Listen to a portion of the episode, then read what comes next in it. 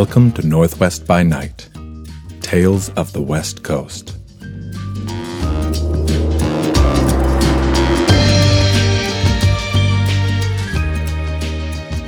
Christmas is coming, and for me, that means baking. There's the regular traditional treats shortbread, gingerbread, and fruitcake. But there's also one other sugary dessert that appears on my table around this time that for me evokes the West Coast.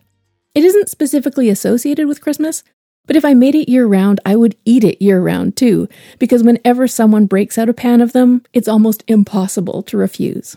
Today, on Northwest by Night, we're celebrating Nanaimo bars.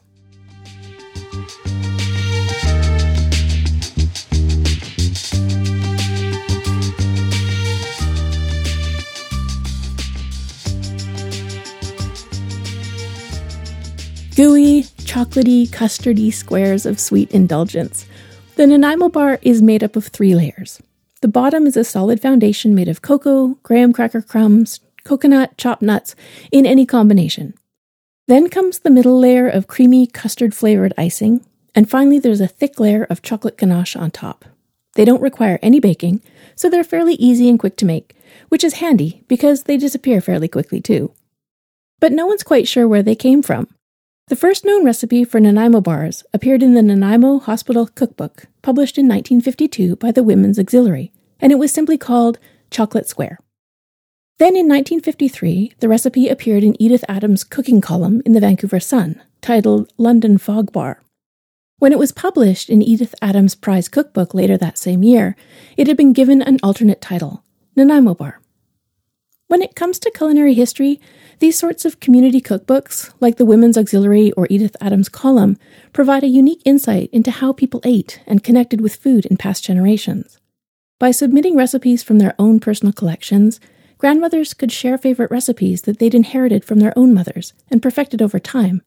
So the appearance of Nanaimo bars in auxiliary cookbooks hinted a much longer history. After all, they were easy to make, easy to carry to picnics and work, and the ingredients were easy to find. They were established family favorites, and that made them worth sharing. Branded ingredients like graham crackers and bird's custard powder placed Nanaimo bars firmly in the post war period, but that's not to say that those ingredients weren't used for convenience, substituting other cookie or custard options. There are stories that placed the Nanaimo bar earlier than the 1950s. A recipe reportedly from a 1936 edition of the Vancouver Sun for chocolate fridge cake is supposed to be similar to Nanaimo bars, but while many people claim to have seen it, no one's ever been able to find that recipe in the Sun's archives. Jean Paré, the author of the company's coming line of cookbooks, claims that the bars were first created in Alberta.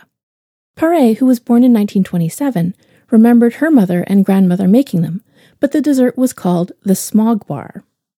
Other similar desserts have popped up across North America too. In Winnipeg, they were called New York Slice. In Halifax, they were known as Mabel's Favorite Bar, and in Drumheller, they were called Victoria Specials. However, none of these desserts are quite the same as the Nanaimo Bar, and they never achieved the same level of notoriety. Why, you might ask? The Nanaimo Bar was about to get a helpful boost onto the world stage, which would leave all of its competitors in the dust.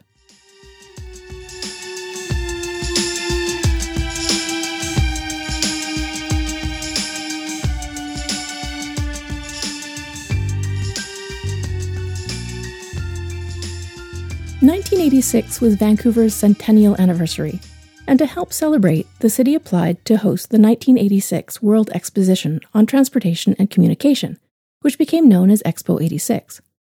The old CPR rail yards and industrial area along False Creek was transformed into a massive fairground with pavilions, rides, attractions, and of course, restaurants. It was the second time that Canada had hosted a World's Fair, with the first one being held in Montreal in 1967, and of course, patriotic pride was at an all time high. The owner of a popular Vancouver cafe, Susan Mendelson of the Lazy Gourmet, was asked by the Expo 86 committee to create a cookbook that celebrated Canadian cuisine. Now, the Lazy Gourmet had been selling Nanaimo bars since the 1970s, the first instance of them appearing commercially, and the dessert had developed a bit of a following in Vancouver. When she was asked to write the book, Mendelson included the Nanaimo bar as a classic Canadian dish, and this helped popularize both the name and the dessert, and firmly cement the two together. Nanaimo bars were also served at Expo 86, where they made a host of new fans. Expo 86 is often recognized as the start of Vancouver's transformation from quiet little town into international metropolis. I think in much the same way it moved Nanaimo bars from a regional curiosity to a world recognized dessert, now sold in Starbucks and Tim Hortons from coast to coast. They might never have reached the same level of fame without Expo 86. And they certainly wouldn't have with the name Smog Bar.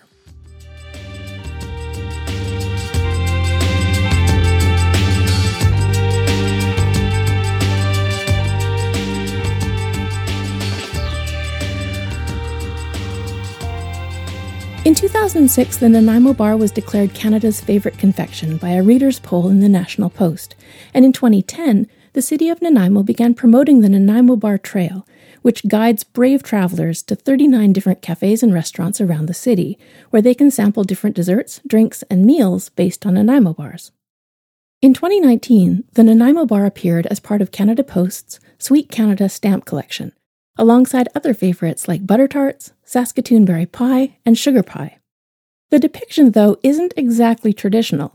The ratio of custard to base is wrong, the color of the icing isn't a bright yellow, and the stamp has sparked a bit of debate. Some people felt that the custard looked too much like peanut butter, while others lamented that with its thin base, the dessert looks more like a cheesecake than a square. Honestly, people on the West Coast take their Nanaimo bars very seriously. So I'm off to make a tray of Nanaimo bars and then devour them. I'm Kim Bannerman, and that over there is sound producer Sean Piggott, and we'll be ending the podcast today with his song Alert Bay. No matter how you choose to follow us, hit the subscribe button and let us know you're out there. And if you want to try making your own tray of Nanaimo bars, check out our website at northwestbynight.com, where I'll post a recipe. Whether you choose to share it is up to you. Thanks for listening.